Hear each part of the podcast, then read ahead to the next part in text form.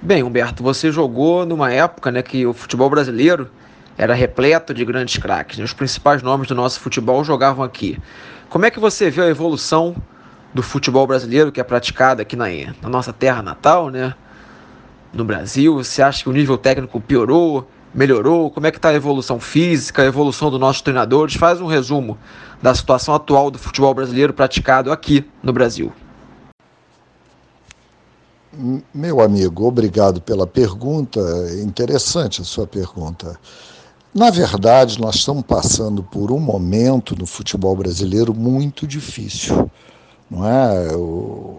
A verdade é que há uma evolução no futebol mundial e o Brasil talvez esteja ficando um pouco, né?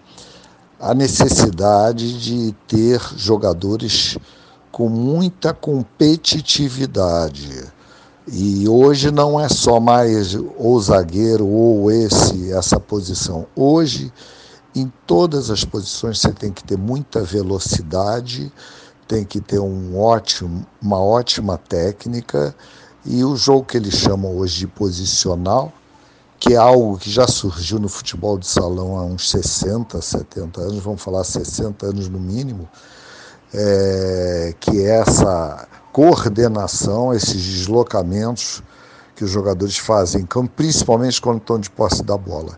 E uma marcação muito intensa, né? Então, isso, como se fala, a marcação alta, que você tenta roubar a bola dos zagueiros numa região que, se o zagueiro perder a bola, você já está muito próximo do gol e perigosa. Então, eu vejo que realmente nós tínhamos excepcionais jogadores e a técnica falava muito alto. Eu acho que o Brasil teve um, uma ascensão muito grande no futebol quando surge dois gênios da bola, que era o Garrincha e o Pelé, depois em 70 ainda com Jairzinho, jogadores de muita velocidade e força e boa técnica, né? No caso do Pelé, uma técnica excepcional e muita força. O Brasil não ficava a dever, tanto que na Copa de 70 é escolhido a, a equipe com maior preparo físico da Copa. Né? Houve um trabalho muito bom. Eu vejo ainda em é, 94 e 2002, que o Brasil sagrou campeão, ainda não via os europeus com uma com um desenvolvimento no futebol tão grande como eles estão aqui.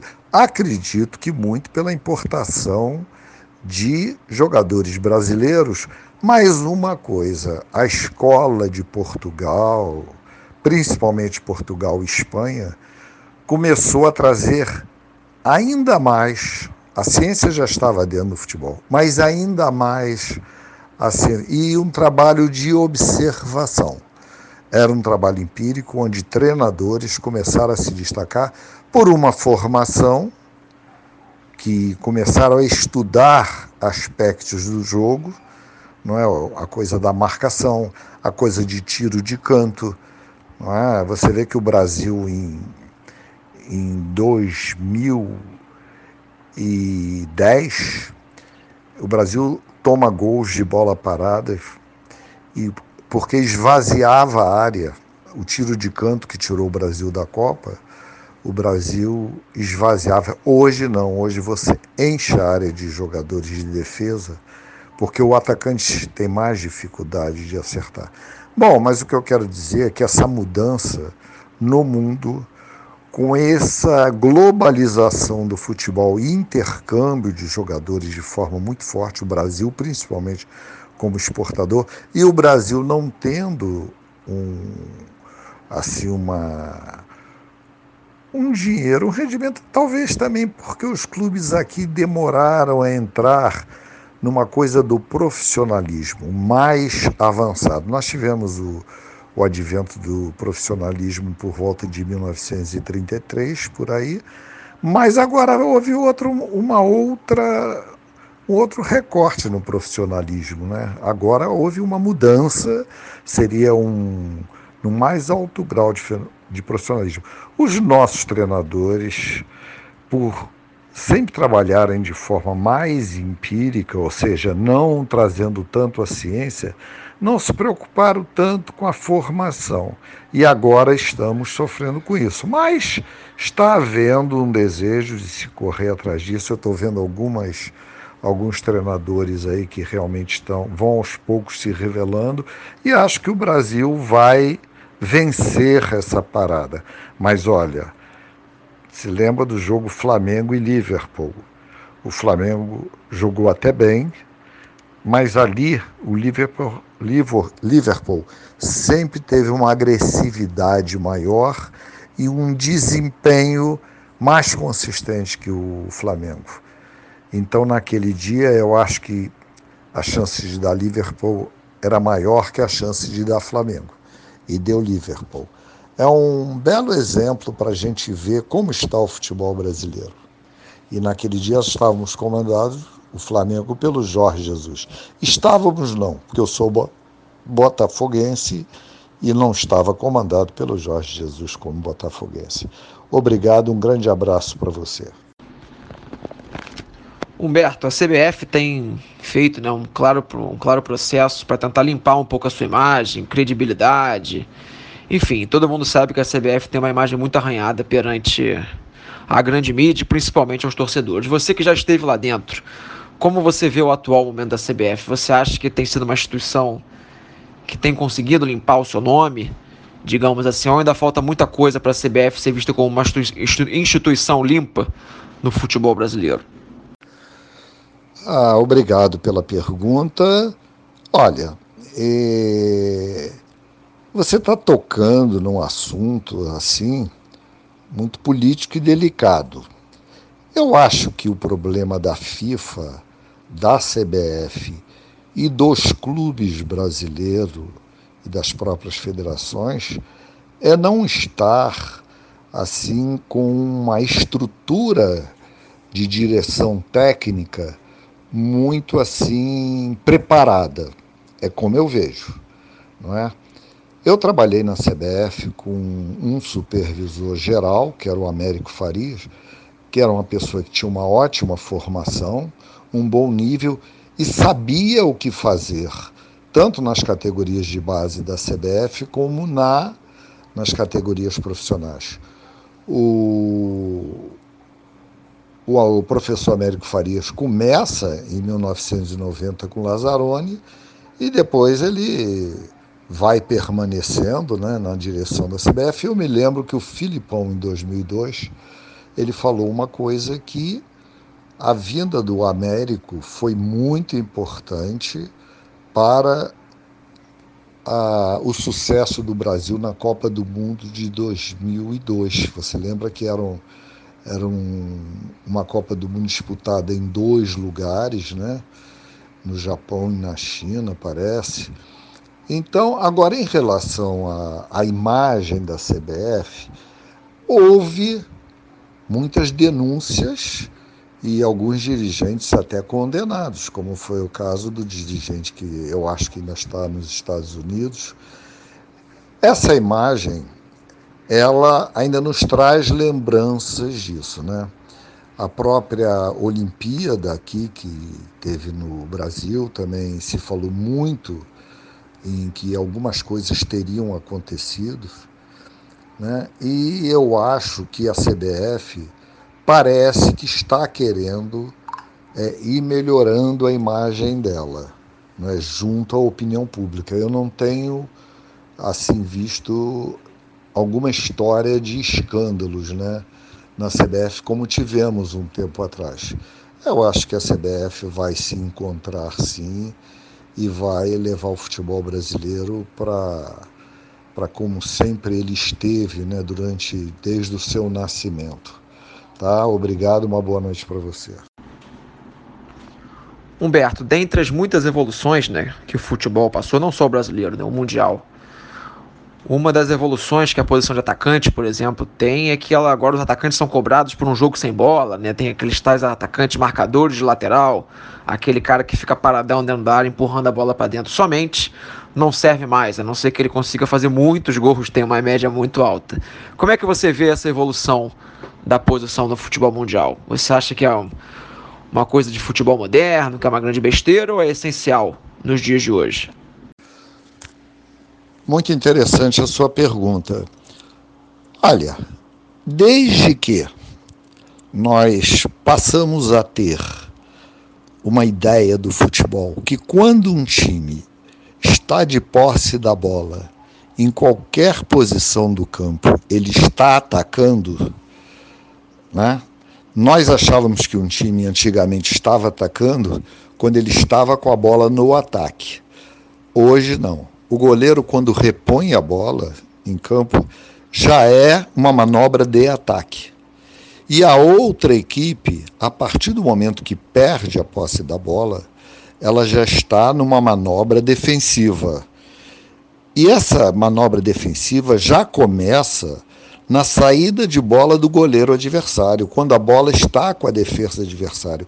É um trabalho coordenado, onde você diminui os espaços entre as linhas de marcação, né? e as linhas de marcação já começam. É, depende muito da posição da bola. Se a bola está na defesa adversária, a linha de marcação está alta.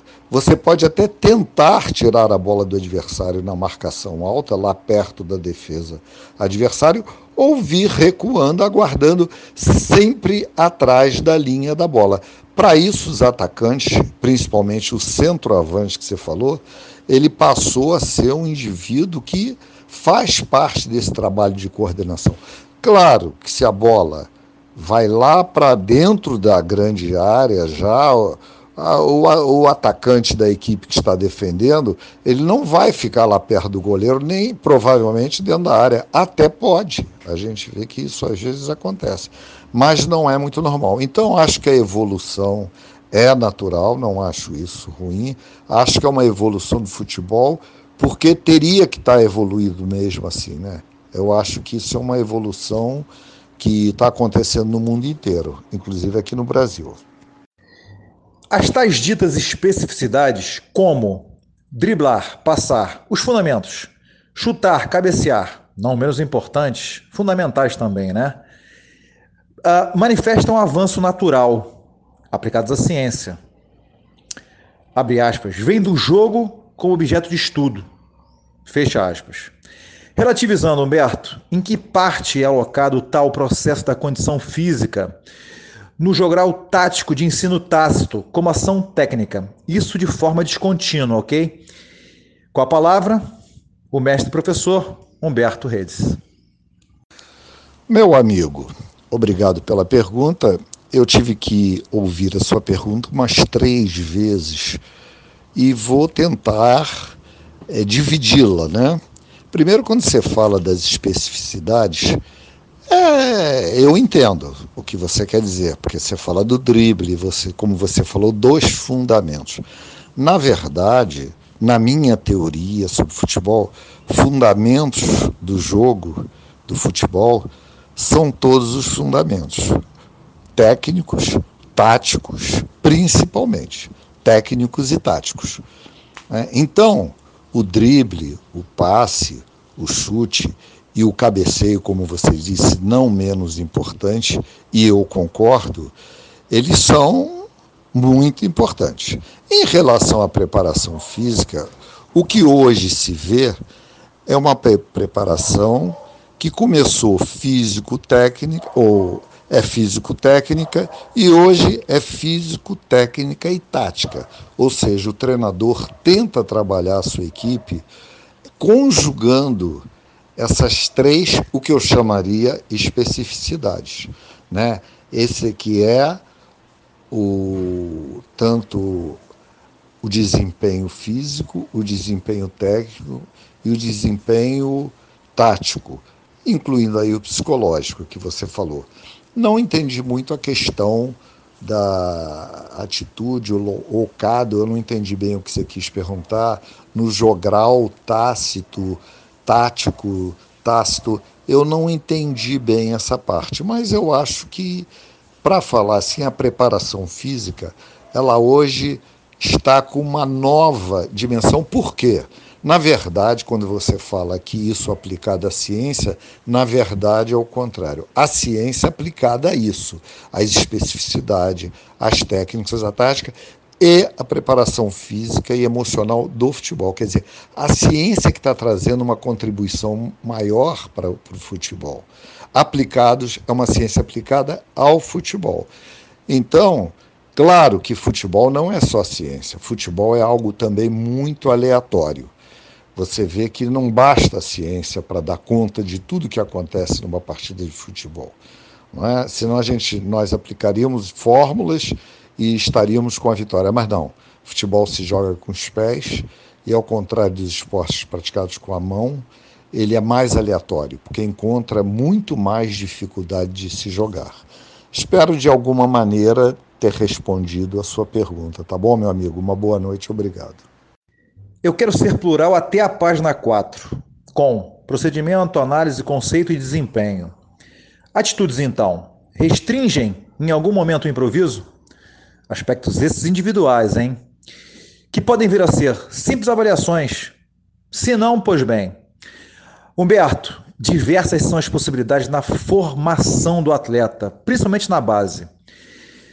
Qual é a formatação óbvia eu te pergunto, nesse processo atitudinal, digo, do profissional da bola para com o mesmo, ainda que jovem, tendo em vista a singularidade ideal com a sincera maturidade de quem o forma? Você está sendo plural. É claro que cada um de nós tem uma maneira de jogar futebol. Né? Mas às vezes falamos que no Brasil se joga de uma maneira, em outros países se joga de outra, notadamente os europeus e tal, tal, tal, tal. Eu acho que nessa globalização, como eu já respondi a um colega seu aí, eu acho que o futebol está começando a ficar parecido também. Agora, você falou de um aspecto da singularidade, né? como manter isso, mesmo que você é, tem uma formatação do seu treinamento, como manter isso. Olha, eu acho que hoje o futebol no mundo está diminuindo o que você, no meu entendimento, pelo menos, chamou da singularidade dos jogadores. Não é você vê que o Barcelona, por exemplo, tem na sua base um trabalho, um projeto que já trabalha com uma equipe profissional. Isso dificulta um pouco essa singularidade, mas ela não elimina, ela não elimina a singularidade. É? Então, é uma coisa perigosa para o Brasil, porque o Brasil teve sempre, na formação dos seus jogadores, a coisa da individualidade. Embora é, tendo um trabalho é, metodológico em termos de formação dos ex-jogadores, como parece que você fala daquele profissional que vai formar esse jogador, ele, na verdade, tem que ter um limite entre o que ele pretende ensinar e o que aquilo que o jogador vai trazer. Eu tenho muito uma ideia de que você deve deixar na base o jogador um pouco mais à vontade, não com ideias tão rígidas de treinamento. Porque, olha bem, antigamente se dizia que um jogador a chutar uma bola, para a bola não subir, você tinha que colocar o pé de apoio ao lado da bola. Tá bom, era assim que se pensava. Mas começaram a surgir jogadores que colocavam o pé da bola bem antes da bola, o que levaria a bola a subir ele pegar a bola mais por baixo fazer a bola subir. Isso foi se modificando, porque apareceram chutadores que colocavam o pé de apoio atrás e a bola ia rasteira, porque era a forma como eles batiam na bola. Então, você tocou assim num ponto muito delicado e que precisa, sim, é quando eu digo que o treinador brasileiro precisa de uma formação muito avançada, mas juntar sempre a prática com a teoria, né? Ter um bom trabalho de formação, né, de estudar muito futebol. A ciência hoje está se aplicando bastante ao futebol, ainda que de uma forma empírica em muitos aspectos, e talvez uma forma mais científica nos aspectos físicos, de fisiologia também. Não é? Então eu acho que você colocou muito bem, um pouco difícil às vezes eu entender, porque se eu estivesse pessoalmente você poderia me explicar melhor o que, que cada ponto dessa pergunta quer dizer na verdade. Porque você parece que está lendo alguma coisa, pode ser uma teoria de alguém. E a minha teoria, ela não é única, né? mas ela é uma teoria assim que pode tal eu estar usando palavras é, ou você nessa teoria aí desse livro usando palavras que eu não uso ou uso com outro outros sentidos, tá bom? Uma boa noite, até logo. Possibilitar integração com núcleos e CTs por excelência. Abarcar fundamentos de pesquisa por meios de tecnologia, inteligência. A pergunta é sui generis. Políticas públicas, daninhos dirigentes, né? Que sejam privadas, então. Agora, de modo empírico, Humberto, elencam intrinsecamente o que propósitos esses que vão e vêm além da filosofia, do campo da bola e do jogo. Como é que se define um padrão dentro e diante de tudo isso? Num clube que tem o futebol como seu carro-chefe. Bem, você fala de uma integração entre núcleos e CTs e finaliza falando como os clubes é, lidariam com isso, né?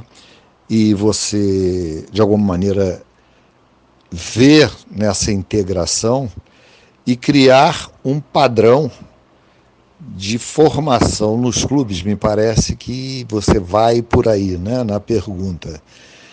É, olha, a tecnologia, como você falou, ela vem entrando no futebol, mas tem que se tomar cuidado. A tecnologia é de base científica, não é? E ela traz análises de desempenho, é, mil análises. Mas, se a pessoa que está próxima a isso, o analista de desempenho, que às vezes é uma, uma pessoa ou um profissional que tem uma formação muito grande na tecnologia da informação, não tem essa formação, às vezes, em futebol. Então, essa integração é necessária. Eu diria mais que os analistas de desempenho deveriam ser pessoas formadas pelo futebol. Não estou dizendo que tenham que ser ex-jogadores, não, porque eu acredito, assim como um pedreiro, se ele vai fazer engenharia civil, e eles formem, ele aproveitará a experiência dele como ajudante de obra, como pedreiro e depois na sua engenharia civil. É como um jogador que joga, vai jogando, vai jogando e depois ele vai aproveitar. Mas para aproveitar, ele tem que ter alguma sensibilidade, alguma imaginação. Como dizia Einstein, a, a, a imaginação é maior que a inteligência. E isso às vezes falta em muitos profissionais, ex-jogadores do nosso futebol. Tanto que ser craque da bola não quer dizer que vai ser um, um, gran, um grande treinador. E nós vimos muitos que não foram. Então eu acho como padrão, tudo isso tem que se integrar. E quando vem para um clube que vai criar um padrão de, trabalho, eu acho que isso é interessante, que os núcleos, CTs e a tecnologia vão se integrando para criar um padrão que não é único, porque vai ter sempre individualidade. E cada um tem uma história no futebol, quando aprendeu, não é? Aonde aprendeu? Então, como aprendeu? Como percebeu o futebol?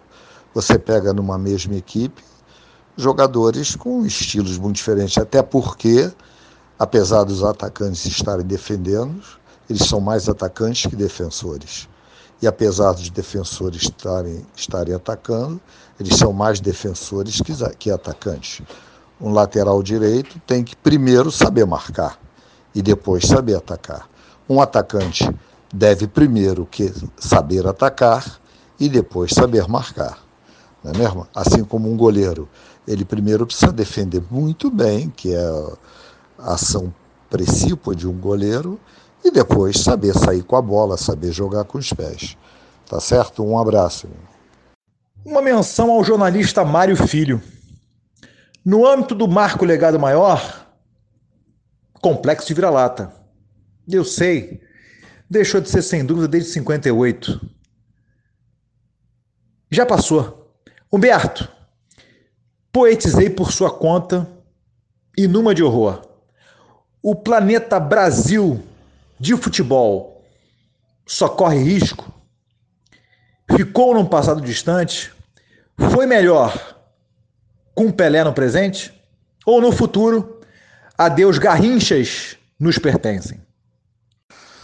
É, sua pergunta é muito interessante. O Brasil deve continuar produzindo garrinchas e pelés.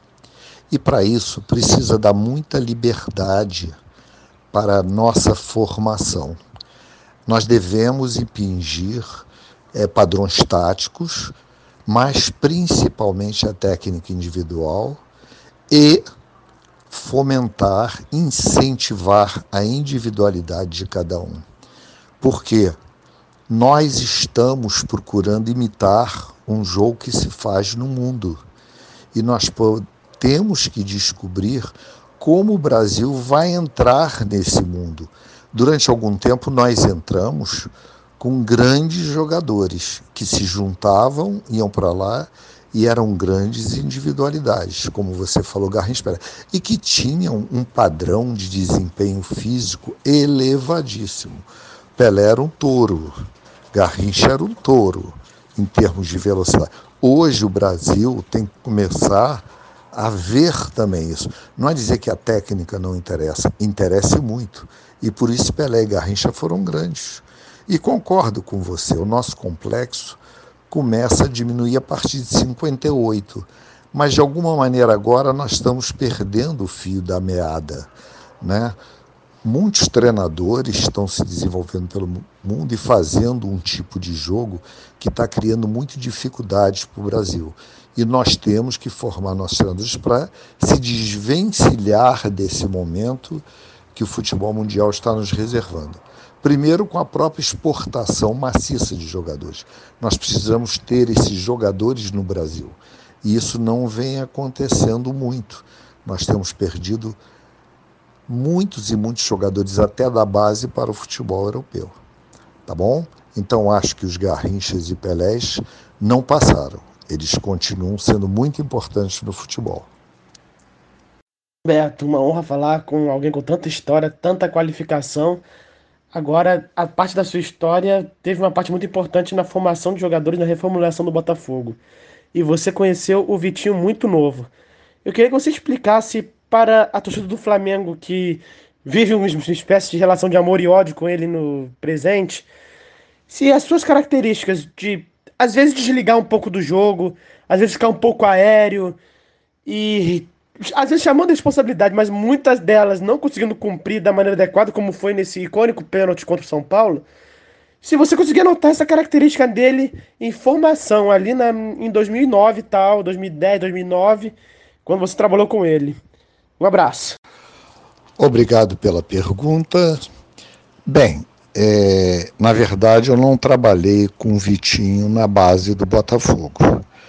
Mas eu conheço bem o Vitinho desde a época que ele era do Audax, aqui do Rio de Janeiro, e com, tive um relacionamento com também com treinadores que trabalharam com o Vitinho. Mas eu tenho uma análise do Vitinho que realmente era algo que na base poderia ter, ter sido modificado. Não, não sei, porque é uma característica do Vitinho esse tipo de jogo. É um excelente jogador, um driblador, um chutador, finalizador, muito bom, mas tem um problema com o Vitinho que é mais ou menos isso que você falou que parece. Não é que ele se desligue do jogo. O Vitinho, ele joga de forma muito virtuosa, às vezes demais. Né? Ele quer fazer o gol bonito, ele quer dar o drible bonito. E ele também é, como você falou, um pouquinho assim, sem muita consistência. Um jogador de futebol profissional, ele não pode errar muito. E o Zer, o Tinho, por mais pela filigrana, ele tem um pouco assim, ele perde algumas jogadas, tanto que ele esteve, ele fez uma ótima uma ótima temporada no Botafogo, no profissional do Botafogo. Acho que na época do Sidorf e outros, né? Ele estava, era um, um, jogador com Oswaldo Oliveira, ele foi um jogador excepcional para o Botafogo. Mas quando foi mais cobrado no Internacional e agora que veio para o Flamengo, essa falta de consistência, essa falta de, de assim vontade de mostrar a garra, mas também errar menos. Né? O Vitinho faz grandes jogadas, mas erra, ele começa a errar, perder a bola. Agora, eu acho que ele é um jogador que ajuda no sistema defensivo também, ele marca. É um, um ótimo jogador.